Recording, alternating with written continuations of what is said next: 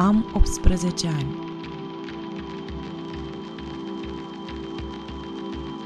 Autoapărare de Cristina Ștefan Lectura Alice Monica Marinescu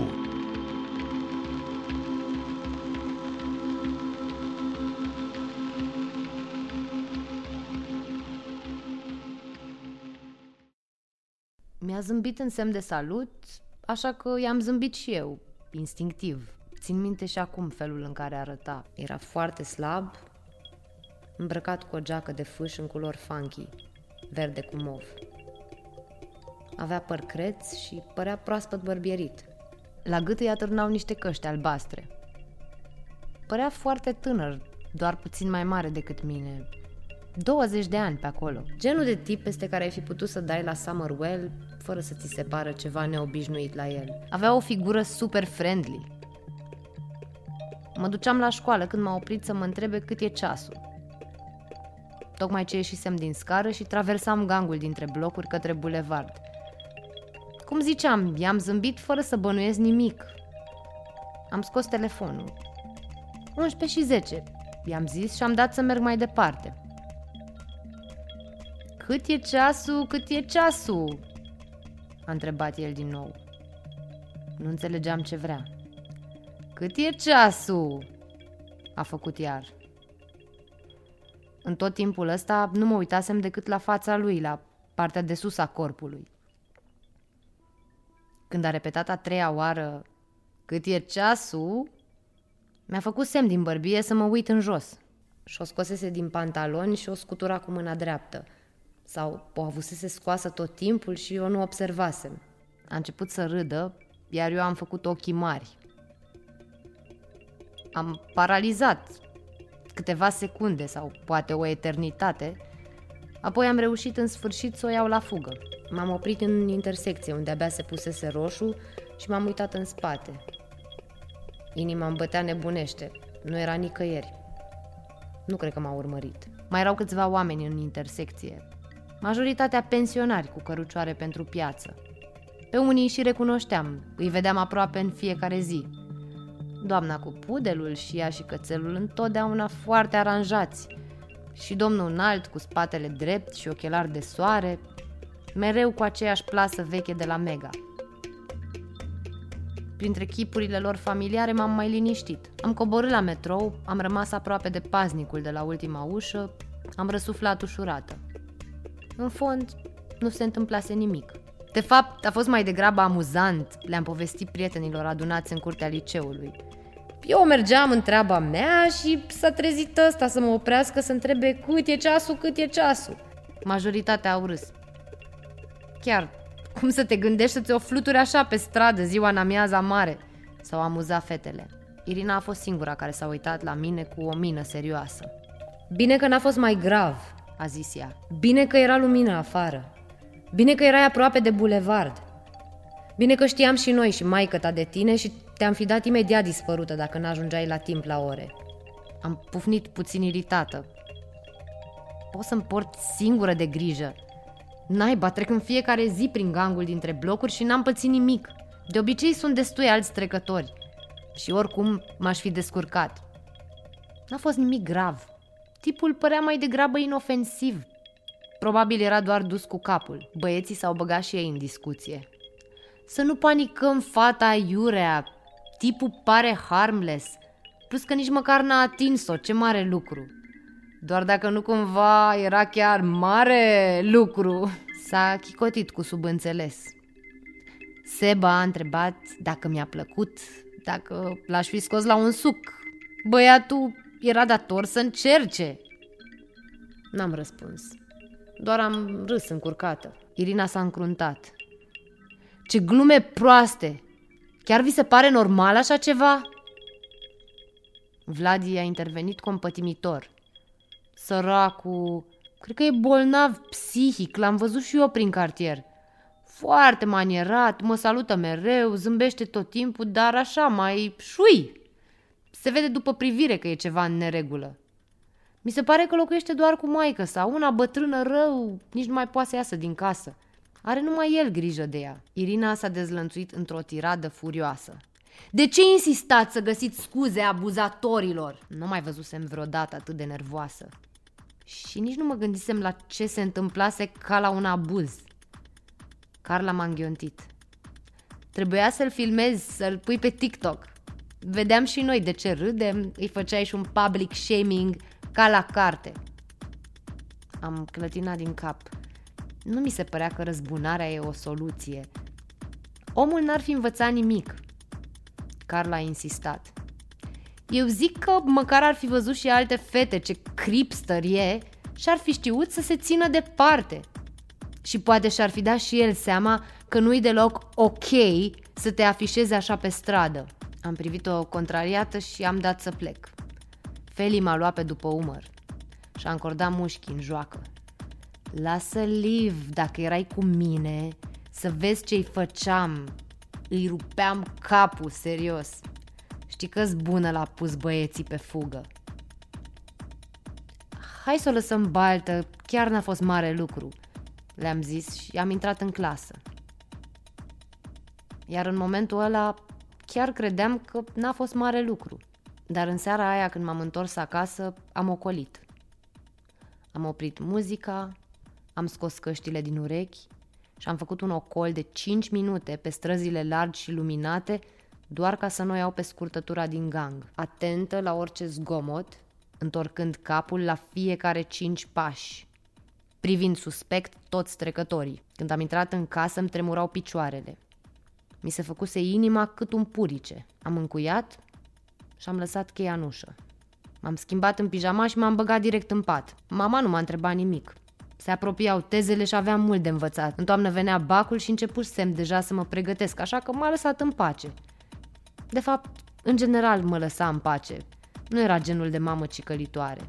Poate pentru că mă născuse când era foarte tânără, poate pentru că mă crescuse singură, fără niciun ajutor. În orice caz, simțeam că aș fi dezamăgit-o cumplit dacă ar fi știut ce se întâmplase. Irina a fost singura care mi-a scris în seara aia să mă întrebe cum mă simt. Și Soso, de fapt, mă rog, el mi-a scris doar ca să-mi spună că îmi stătea bine în rochia pe care o purtasem la liceu. Nu le-am răspuns. Mi-au dat lacrimile. Mi-am zis că e vina mea că s-a întâmplat. Pentru că mă îmbrăcasem în rochia roșie scurtă. Pentru că fusesem singură și neatentă, pentru că trecusem prin gang. Și chiar și așa, după ce se întâmplase, n-ar fi trebuit să fug. N-ar fi trebuit să-mi fie frică și nici să râd. Nu mi s-a mai părut nimic amuzant în ce se petrecuse. Numai greșeli. Mi-era rușine de mine că nu-i zisesem tipului nimic, că nu făcusem ceva, orice, că fugisem pur și simplu.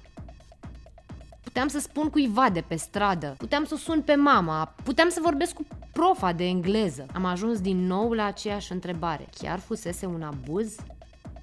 Nu mă atinsese, nu mă agresase verbal și totuși mi-aminteam limpede privirea lui sălbatică din clipa în care îmi dădusem seama ce face. Brânjetul ca de animal, bucuria nebună când știuse că m-a prins în plasă, că mi-e frică de el, știind că poate să mă atace în orice clipă. Plăcerea pe care eram sigură că și-o lua din umilirea mea obscenitatea actului, excitarea evidentă, fusesem folosită fără voia mea. Agresiunea psihologică mi-a devenit mai clară. Ar fi trebuit să mă duc la poliție. Poate aș fi rezolvat ceva, poate măcar aș fi salvat pe altcineva. Am început să caut înfrigurată pe net. Mi s-a strâns inima imediat. N-aveam nicio dovadă fizică împotriva lui. Nu existau camere de supraveghere în zonă. Abuzul nu fusese sistematic, se întâmplase o singură dată. Nu cunoșteam identitatea bărbatului și chiar și așa poliția ar fi trebuit să-l prindă în flagrant. Adică să aștept să se întâmple iar? Nu, nu puteam spera la cine știe ce ajutor din partea autorităților. Poate nici n-aveau să mă ia în seamă. Săptămâna aceea am dormit puțin și prost. Am ocolit gangul în fiecare zi. La școală am evitat subiectul. M-am prefăcut că totul e ok. Sâmbătă dimineață însă m-am trezit cu ochii încă roșii de plâns, încă umflați, dar hotărâtă. I-am scris Irinei. Vreau să uit totul, dar în același timp vreau și să fac ceva. Poți să mă ajuți? Clar, mai întrebi, sunt aici să lupt cu tine. mi-a răspuns ea pe tonul ei bătăios obișnuit și asta m-a făcut să mă simt mai bine. Te sprijin cu orice. Abuzul nu e mereu doar fizic. Important e să nu lăsăm agresiunea să devină normalitate. M-a întrebat dacă vreau să depun o plângere. I-am spus că hotărâsem că nu, că n-am energia necesară. N-aveam de gând să mă răzbun și nu știam cum aș putea să dau o lecție pentru ca altor băieți fapta să nu li se mai pară normală. Și apoi mi-era și teamă să nu fiu judecată, să nu se râde de mine. Sau din potrivă, să se creadă că sunt vreo extremistă, că generalizez, că exagerez din pricina unei glumițe. Mai târziu, după micul dejun, am vorbit și cu mama. De mică mă învățase să nu mă ascund, să nu-mi fie rușine și nici frică, și totuși iată că eșuasem. Am văzut-o cum se schimbă la față în timp ce îi povesteam. Scurt timp s-a lăsat tăcerea între noi. Eram sigură că văd dezamăgirea în privirea ei. Se întâmplă, mi-a zis ea însă cu blândețe. N-ai cum să fii de fier mereu. Ce ai pățit e un soi de abuz permis, la care lumea se uită cu îngăduință, cu amuzament, dar care rămâne un abuz. O traumă. E firesc să simți tot felul de emoții în clipa asta. Și mie mi-e frică uneori să merg pe stradă. Sau alte ori când citesc vreo știre sau ascult radioul, mă, mă înțeapă inima și mi se face teamă pentru tine. Dar știu că putem face mult mai mult decât să ne fie teamă, să ne ascundem corpurile, să ne simțim vinovate pentru ce spunem, pentru cum ne purtăm sau pentru cine suntem. Trebuie să înveți cum să te aperi. Nimeni nu te protejează mai bine decât tu însăți. Tu ai puterea să-ți schimbi perspectiva și când simți că e momentul potrivit, când știi că ai forța necesară și știu că o ai, să nu rămâi doar victima ascunsă. Mama mi-a sugerat să merg la câteva ședințe de terapie. Mi-a dat și câteva nume pe care le cunoștea. Dar, tot discutând cu Irina, îmi încolțise în minte altă idee. Din tot ce citisem pe net, îmi rămăsese în minte cel mai aprins ideea de comunitate. Așa că m-am apucat de scris. Am schițat câteva idei pentru un scurt discurs. Câteva zile mai târziu, m-am așezat la birou în fața ferestrei și m-am filmat. Am povestit tot ce se întâmplase, cum înghețasem, fugisem și apoi încercasem să-mi îngrop trauma. Cum vrusesem să șterg amintirea și să-mi rămână în cap doar așa, ca o treabă funny. Am subliniat cum reacționaseră cei din jur și care e, în general, mentalitatea privitoare la abuzurile și hărțuirile stradale, de orice fel ar fi ele. Apoi am postat clipul pe Insta și TikTok. Răspunsurile au fost copleșitoare. Am primit o mulțime de comentarii de la fete care mi-au împărtășit propriile povești despre abuz. Fete care fusese răfluierate pe stradă, strigate, apucate, bruscate, pălmuite, fete care fusese răpipăite în autobuz, fete care se plimbau pe bicicletă și fusese răclaxonate de șoferii bărbați, fete care primiseră din senin dick pics în mesajele private, fără să le fi cerut sau consimțit în vreun fel, fete cărora le era rușine sau care se simțiseră vinovate, fete care purtau pantaloni lungi și vara doar ca să evite privirile, fete care se simțeau dezbrăcate indiferent ce purtau, Fete bucuroase că a apăruse vecinul ieșit la plimbare cu cățelul, altfel agresorul ar fi putut prinde curaj și și-ar fi dus fapta până la capăt. Fete al căror vecin salvator nu mai apăruse. Fete care se apucaseră de box ca să se simtă în siguranță sau care umblau cu spreiuri cu piper în ghiozdan.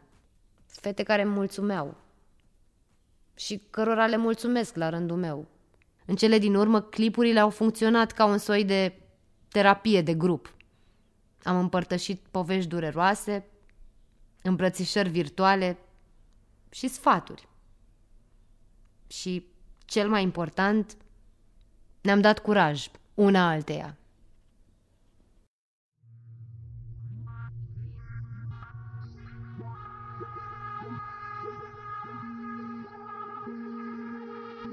Am 18 ani este un proiect al Asociației Art No More, cofinanțat de Administrația Fondului Cultural Național.